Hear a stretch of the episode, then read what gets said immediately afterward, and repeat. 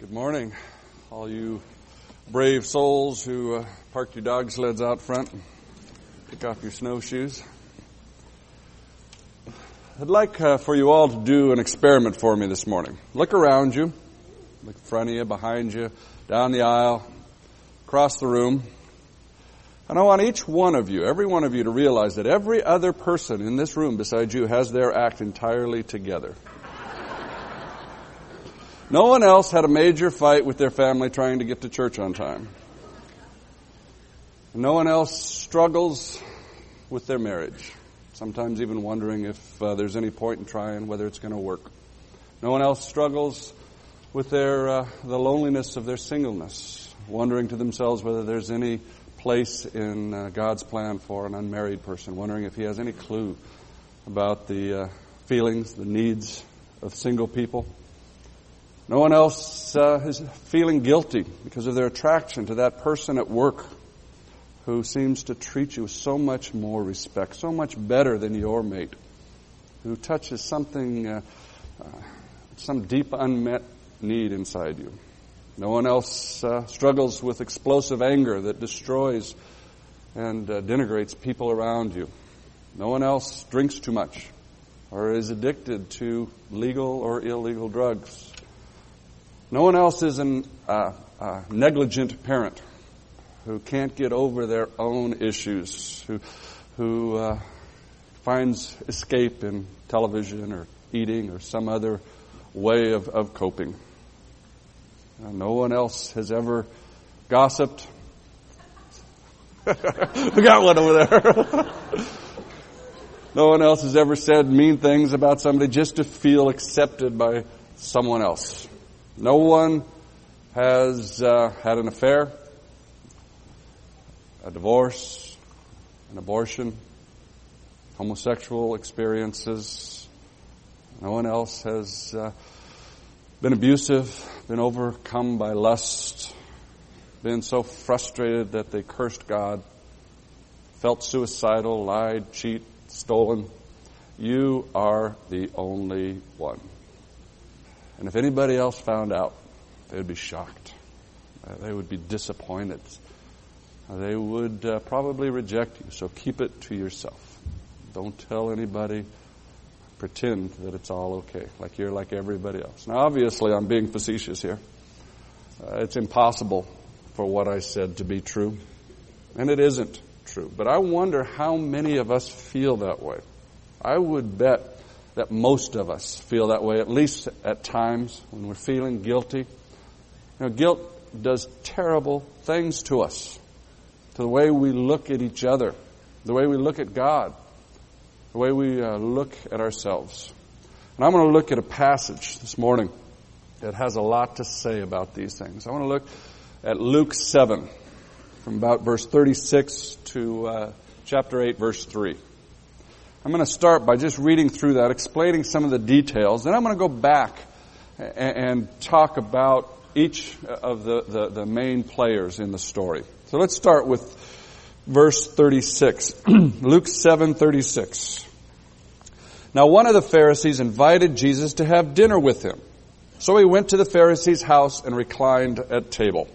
Right now Jesus is traveling around the country, uh, preaching the gospel, healing people, Back in uh, verses 16 and 17 of the same chapter, we're told that people were saying that he was a great prophet and that word had gotten through the entire country. Everyone was talking about it. So when Jesus went into a new town, it, it was customary for the leading Pharisees, the religious leaders, to invite him over and check out this great prophet. So that's what happened. Jesus goes to their house. We're told that they recline at table. Now we would have said that they sat down to eat. But in, in, those days, they didn't sit in chairs around a table. What they did was they laid on these kind of couches, these chaise lounges. They, the, the table would be set in the middle of a room or often a, a large courtyard. And everybody would lay on these couches with their weight on their left arm and they'd eat with their right hand. And their feet and, and bodies would kind of radiate out, uh, kind of coming out like the uh, petals on a daisy. Anyway, when a woman who lived a sinful life in that town learned that Jesus was eating at the Pharisee's house, she brought an alabaster jar of perfume, apparently very expensive perfume. And as she stood behind him at his feet, weeping, she began to wet his feet with her tears. Then she wiped them with her hair and kissed them and poured perfume on them. You might be wondering how this woman got into this house. You know, in, in, my mind, I picture sitting at my dining room table. This woman comes running in and starts doing. You know, how did she get in there? Did she just open the front door and walk in? Was this uh, very rude? Some commentators suggest she snuck in with the servants. But the fact is, in that day, at that time, it was not at all unusual for people to come in off the street when there was an important dignitary visiting someone. They would come in, and it wasn't rude, it wasn't impolite, and they would stand around the edges of the room or even sometimes sit and quietly listen to what was going on.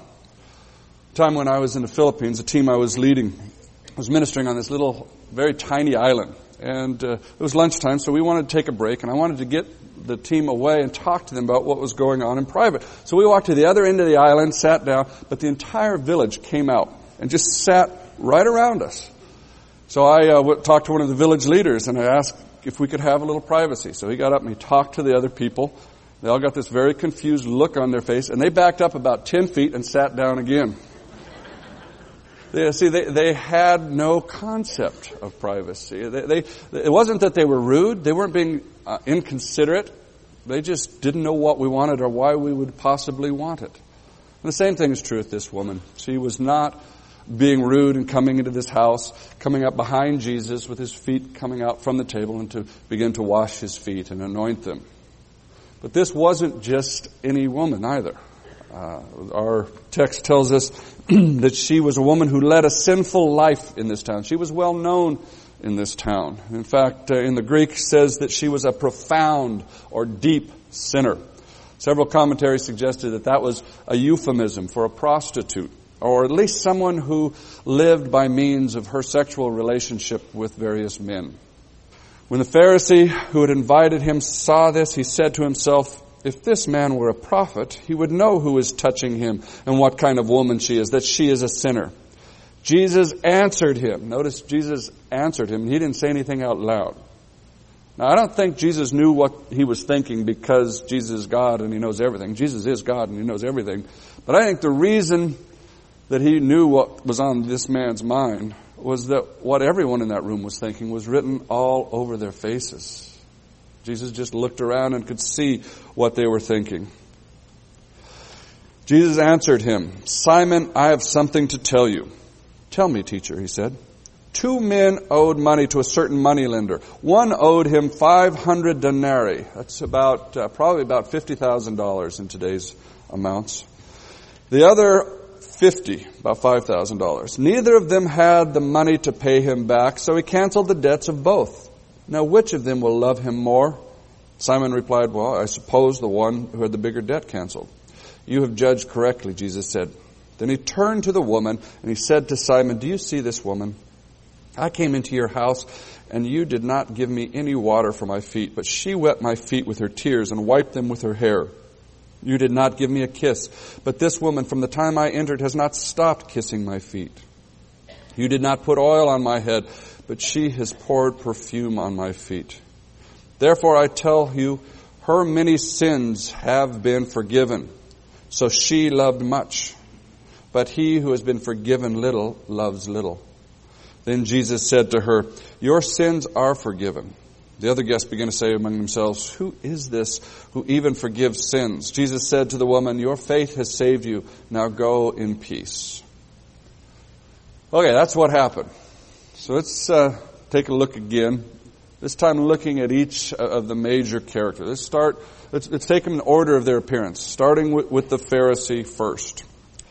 This man, uh, Simon, was a Pharisee. Now for us to call somebody a Pharisee, that's a put down. That's a bad word, a Pharisee. But back then it wasn't. All it meant to them was that here was a, a, a religious leader a leader in his community, a leader in his church, someone who took his relationship with God very seriously, a conservative believer. That's this man uh, invites Jesus to his house. That's a good move. We have no reason to think that he wasn't open to Jesus, who he was, what he had to say. But then something happens, and, and this man has trouble with what happens. First of all, he's very uncomfortable with this woman's presence. And then he's very disappointed in the way Jesus handles the situation. I mean, if this woman had touched him, he would have asked the woman to leave. I mean, it's absolutely improper for a woman to touch a man in public. And this particular woman is one you would particularly not want to associate with. Now, what would everybody think? What, how many people would be offended? How much confusion would there be about what was really going on? How, how, how would his Pharisee friends respond if, if he let something like this happen? See, he's really worried about what people are thinking. And notice that, that, that Jesus points out that, that this man didn't do the, the polite things a host would do in those days. It would have been very polite, considerate, gracious for him to uh, have one of his servants wash Jesus' feet when they first came in. See, in those days, uh, the roads are just dirt paths. It was hot.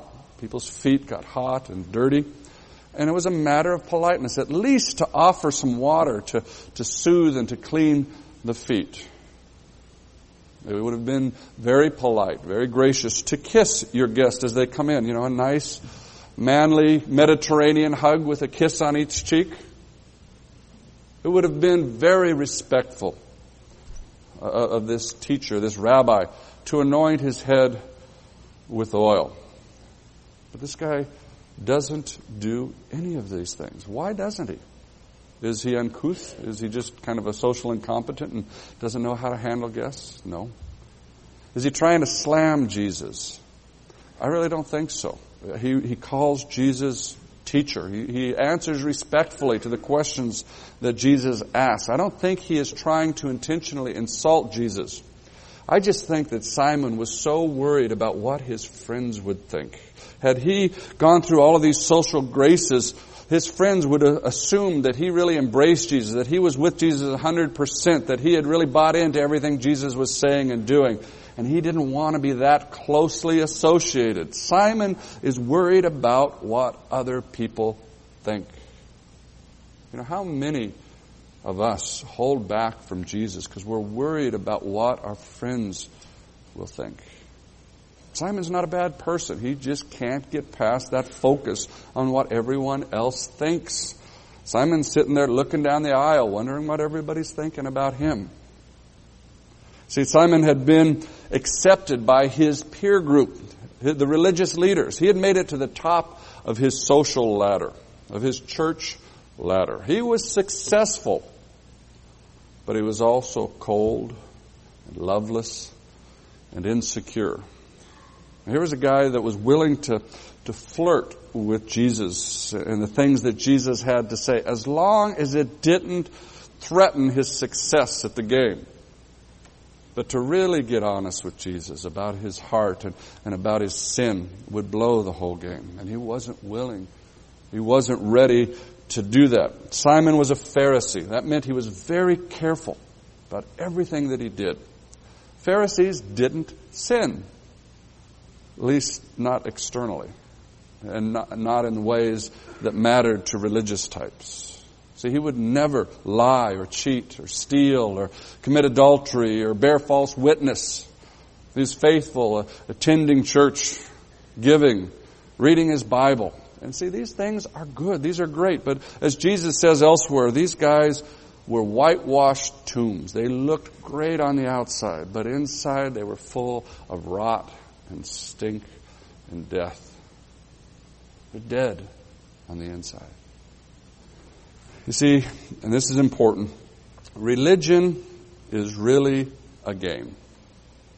You learn the rules, you play by the rules, and you win by the rules. But if you play that game, you end up empty, critical, joyless, insecure. You see, if you want to play that game, learn all the rules and, do all the externals, all the things that uh, that make other religious types accept you, you can do that. You can win at that game. But if you want to be like Jesus, if you want to really love God, love other people, you've got to abandon that game. You know, to the degree that we as a church encourage this kind of thing, we'll sit around looking down the aisle wondering what everybody's thinking about us. Instead of getting serious about loving God and loving other people. That's just the way it works. As long as we put our energy into playing the game, we've got very little emotional or mental energy left to worry about what God thinks or what my wife or my children or my neighbor is feeling. Too much is consumed in, in keeping the mask up, uh, in pretending, in looking good while the insides are dying, are hurting, are rotting.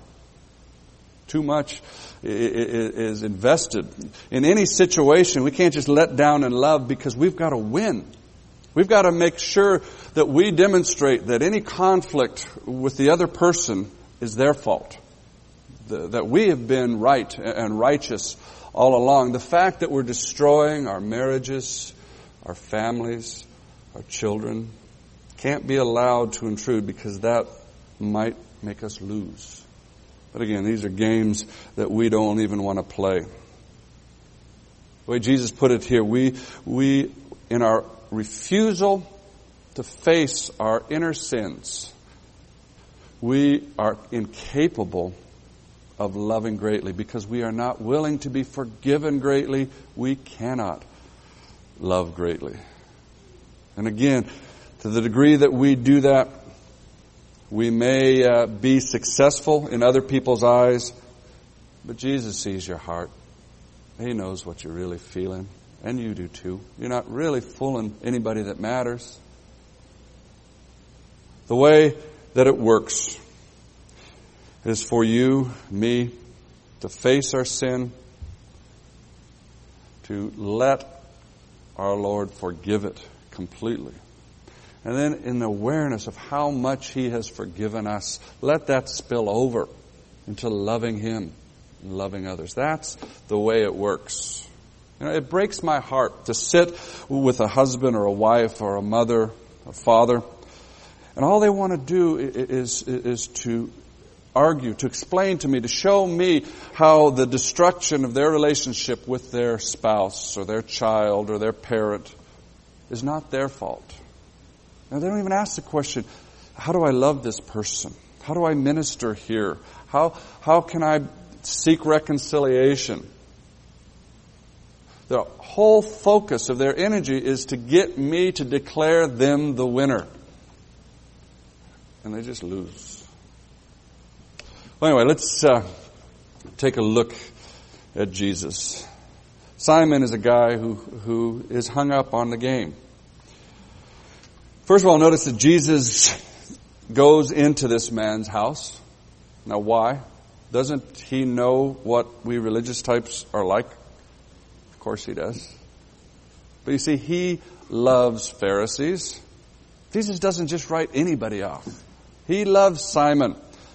And he wanted to, to, to come and, and to talk to Simon and to rescue Simon from the death trap of his religious games. Any way of thinking that keeps us from facing our sin is a death trap.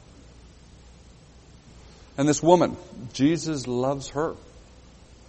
He, he uh, reaches out to her. He doesn't allow his focus on Simon, the fact that he's, he's there to minister to Simon, to cause him to forget about her. In his words and his actions, he protects her. Even while he's ministering. Even while he's speaking to Simon, he's taking care of her. Jesus loves people on both sides of him.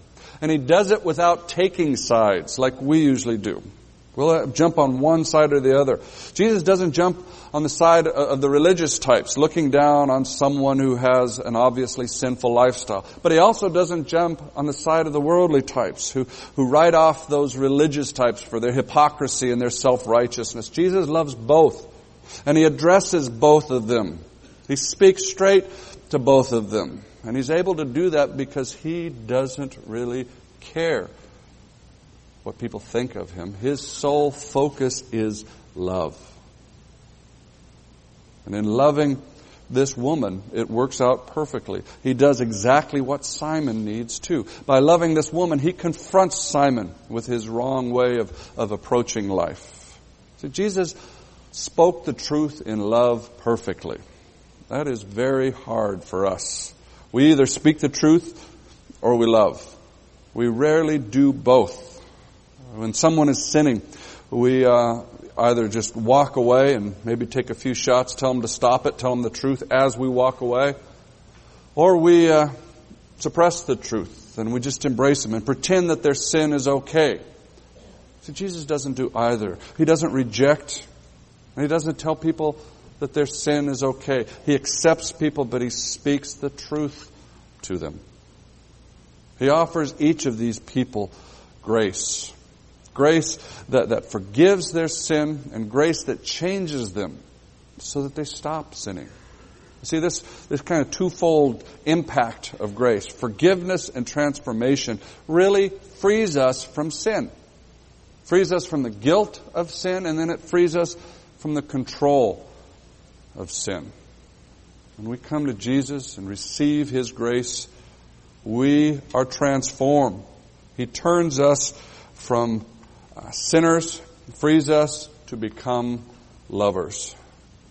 But only if we will let Him. Only if we will accept it. And this is the stinger.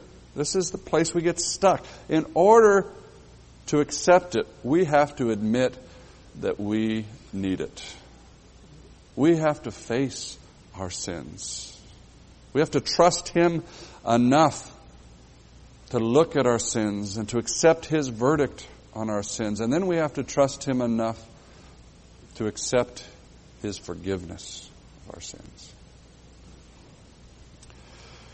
I realize not everyone uh, responded well to Jesus' love. We don't know how Simon responded.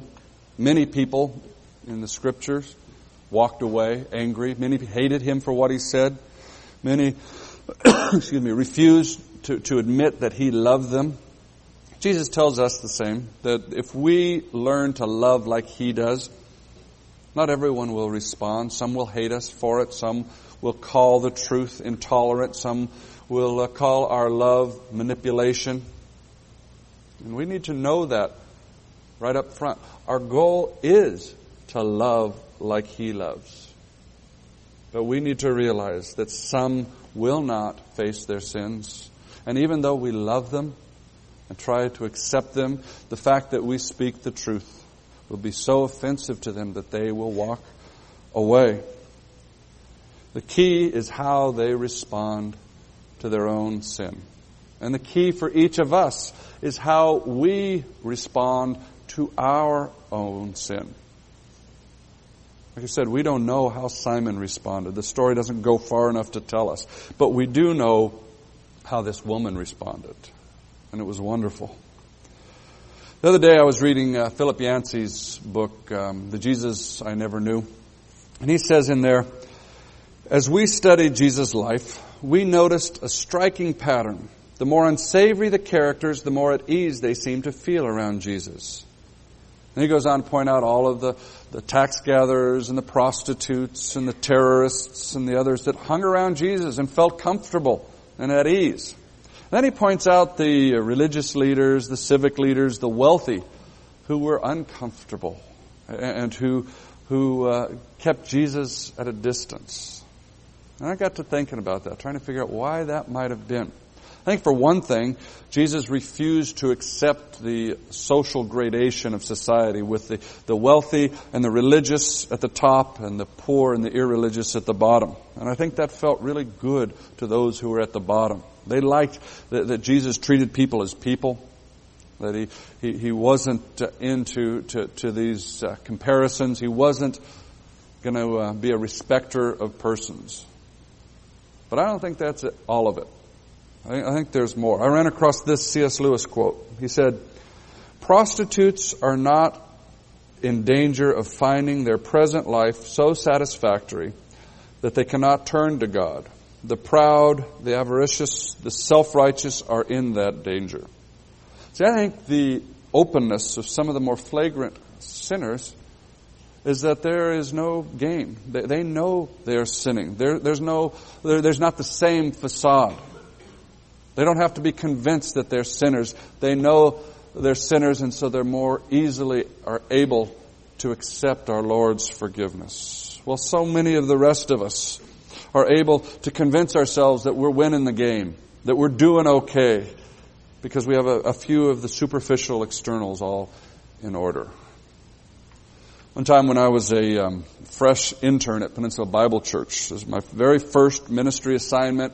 I was on a counseling rotation. They stuck me in this little office with a little book of counseling resources, and uh, I had to counsel. And the first person to come in was a young woman in uh, black leather pants, a halter top, bright colored tattoos on her arm and chest. She tells me that she uh, spent the last five years in a biker gang, and now she wants to become a Christian. And how should she go about that? So I kind of stammered and stuttered and explained how to do that. And then we prayed together and she received Christ. I got her a job at the uh, sandwich shop that I worked in, so I had a chance to watch her spiritual growth. And it was phenomenal. It was meteoric. She just grew every day. And she, she her job was serving beer and wine in the, uh, the lounge part of this restaurant. And over and over, she would come running into the other part of the restaurant where I was She'd gotten a conversation with some customer. She'd shared the gospel and he had asked a question that she didn't have an answer for. So she'd grab me and drag me back over there and have me explain it to her and, and, and to, the, to the customer. Know, she was an absolute delight. Now, I'm convinced that the reason for her phenomenal growth, the reason for her easy spiritual birth, was that when she walked into that office, she had no question that she was a sinner. There were no games being played. She, she knew she was a sinner. And she told me that. She told me some of her life and some of the emptiness. There was no blaming. She was not pointing out to what others had done to her. She was not excusing. The only thing that was there was a pure hunger for our Lord's forgiveness. And when she received that, there was nothing but pure freedom. Her guilt was gone, and she was a new person. This is the same story of this woman. She had apparently met up with Jesus before, either heard him or, or, or even maybe perhaps talked with him. But her sins had been forgiven. The, the, language, the story Jesus tells, the language he used, make it clear that she had been forgiven. And that what you see in our story is the response of a heart that was full of gratitude. Jesus affirms her that she had been forgiven at the end of our story. But she walks in there a forgiven woman. And what we see is the overflow, the spilling out, the explosion of her gratitude and her love for the one who had forgiven her so profoundly. That explains, you know, the amazing actions on her part. You know, think about what this woman did. I've often heard it said that churches are not safe places to, to expose your, your needs and your, your sins, your weaknesses, your faults. Because people will criticize you. They may reject you. They'll put you down. And unfortunately, that is too often true. But talk about your unsafe place. This woman walked into a house full of Pharisees, knowing, knowing that they were going to reject her, knowing that they were going to criticize her and look down on her. But she walked in there because Jesus had forgiven her and her desire to honor him and to love him was so much greater than any other thing in her life that she was willing to put up with the unsafeness just for the chance to love him and honor him. And I respect, admire this woman. I also envy her you know, her boldness was not a result of her strength of character and her fortitude. Her boldness was a result of the fact that Jesus had profoundly forgiven her, that she was clean for the first time in her life. And that excited her. That was the biggest thing in her mind, in her heart, in her life. You see, she wasn't forgiven because she loved boldly. She loved boldly because she was so totally forgiven. And she knew it. That's where her change comes from. Simon was the guy looking for a safe place. This woman didn't need it because she was looking at Jesus. And she was seeing in Jesus the forgiveness, the love that she needed. And it was out of that love for Jesus that she takes this bold step. And her tears were tears of joy, were tears of release, were tears of freedom, were tears of love. This was a healthy and free person. Now, so many of us live joyless and, and constricted lives. Why? Well, often it's because we are carrying around a burden of guilt. Maybe it's guilt for some past sin that you just can't bear to look at and you're running from it. Maybe somebody has hurt you so badly that you carry around the sin of a, of a bitter heart, a bitter spirit. Maybe there's some sin right now in your life that you are embracing and, and you refuse to face the fact that the emptiness you feel, the hurt and misery you feel is not somebody else's fault, but it's a product of the guilt in your life. Well, there's no way that you can pay for it. Like the people in Jesus' story, we don't have the means to pay our debt. We can't pay God back. We can't do enough good stuff. We can't love enough, serve enough to pay God back, rid ourselves of that guilt. It doesn't work that way. The way it works, again, is to trust Jesus enough to, in His presence, look at our sin.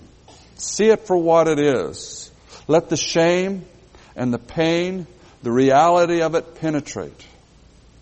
And then trust Him enough to believe Him when He says His death on the cross covers that sin. To accept that payment. To accept then the cleansing, the healing, the freedom from guilt. To believe that we are completely forgiven. We are clean. We are free. We are pure. And then let the reality of that overflow to gratitude and to love for such a great Savior. Let it overflow into acts, expensive acts, outrageous acts of expressing our love to Him. Regardless of what our friends are going to think, regardless of what it's going to do in our social standing, to love Him enough to be so aware of how completely we're forgiven that we don't have to worry about what others think because we know He loves us and we are completely accepted by Him. That's the way it works. Now I want to take a real brief look at uh, the next three verses of the first three verses of chapter 8 before we conclude. Let me just read these verses. After this, Jesus traveled from one town and village to another, proclaiming the good news of the kingdom of God. The twelve were with him, and also some women who had been cured of evil spirit, evil spirits and diseases.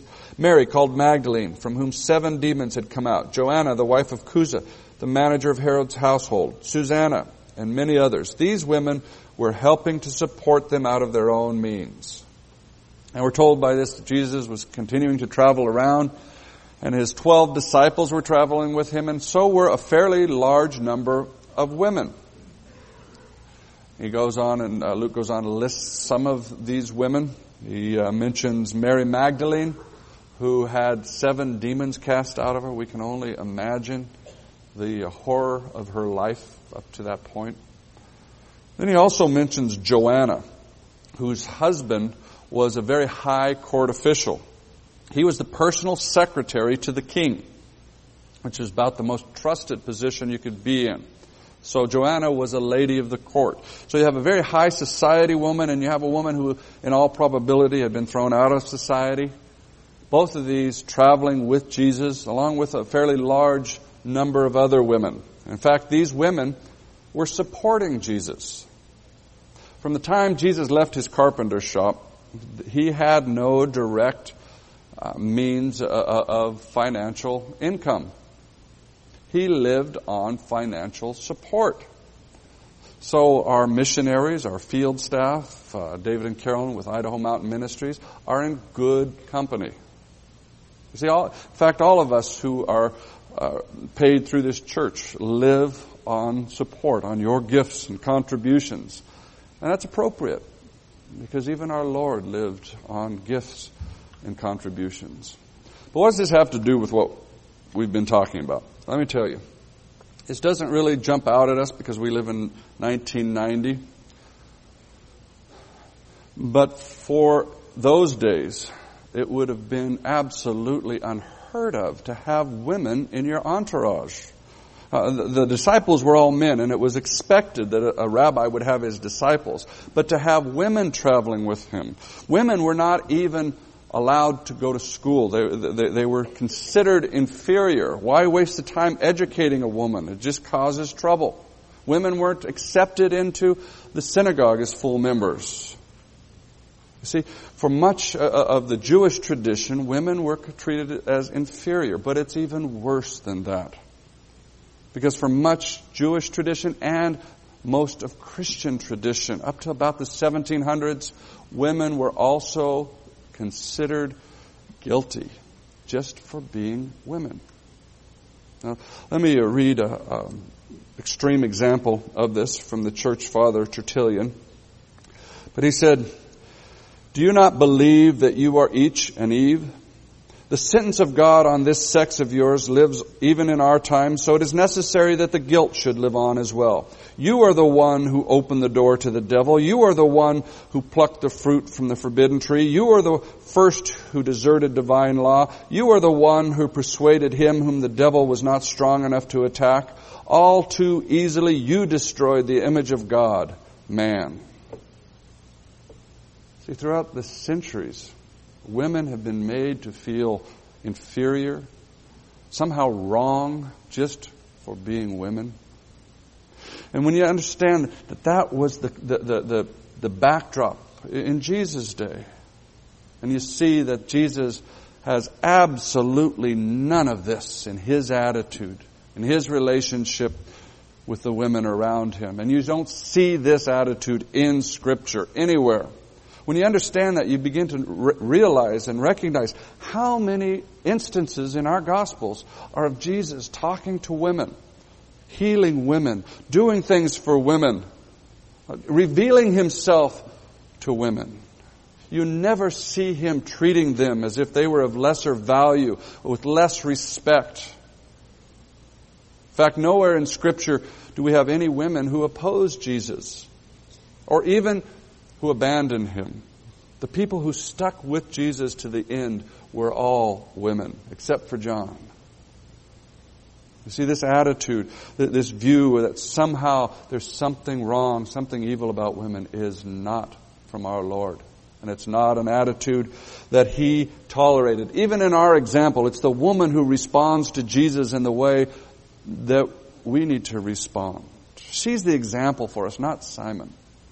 You see, Jesus refuses to, to, to, to play the games that, that we play in an effort to salve our insecurity, putting down one sex or another, one race or another, one culture or another, one economic status or another.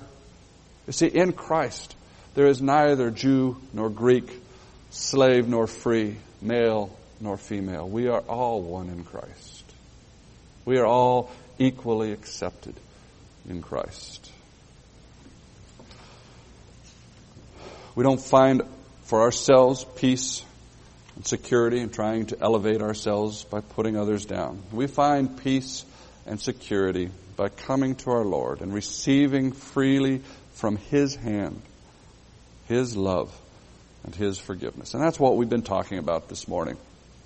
Let me encourage you again. Whatever your sin, whatever your guilt, come to Him. He loves you. He is gentle. He knows you. And He knows the pain. He knows the confusion. He knows the fears. But He also knows that the solution is for you to let Him forgive you You can be free. You can be clean. You know, I look down the aisles of this church and I know that there's other people here besides myself who need forgiveness. And I want this church to be a place where everyone feels safe, able to be themselves, to be honest, to be open. I want this church to be a place where we are learning to love like Jesus loves. But if you're waiting for that, if you're waiting to feel safe here, if you're waiting to be loved perfectly, you're missing an opportunity. Because it's not us. It's not the people sitting around you. It's not the pastors or the elders. It's Jesus that you can trust. And when you come to Him and you let Him clean you thoroughly, forgive you completely, and you recognize how much He has forgiven you, then out of a desire to honor Him and to love Him, then you come here and you be yourself. You be open. You be free. And that's going to have a profound effect on this whole church. Let me read a uh, note and an article that one of our pastors, Jan Nielsen, gave to me after we talked about this passage. She wrote, Chris, for this Sunday sermon, I had another thought. When we understand that we can be, that we can be forgiven, we are released from the heavy load of guilt and shame that we tend to carry for far too long. I think this would be a good opportunity to teach what forgiveness means and how we can receive it. The woman who was forgiven wept. Why? And she refers to this article. The article is part of a letter that was written to focus on the family ministry. It says, Every time I turn on the radio, all I hear about abortion is condemnation and judgment. What about those of us who made the tragic choice to abort our baby and are now living with the pain and guilt and shame? We're offered no hope. I feel so unworthy, helpless, that I'm going to hell. I might as well kill myself. I believe in God and Jesus, but I can't live with myself anymore. I murdered my baby and don't deserve to live. And one of the uh, focus staff wrote her back immediately, shared her own testimony, explained to her our Lord's forgiveness, that He doesn't minimize sin, He forgives it. She wrote back, God bless you and thank you. If it weren't for your being obedient to God, I might not have been alive today. Thank you. Your caring concern and love touched me. As I write this letter, I am uncontrollably weeping, but with tears of joy. See, regardless of your sin, regardless of how you feel, the people around you, the church looks at you because of your sin.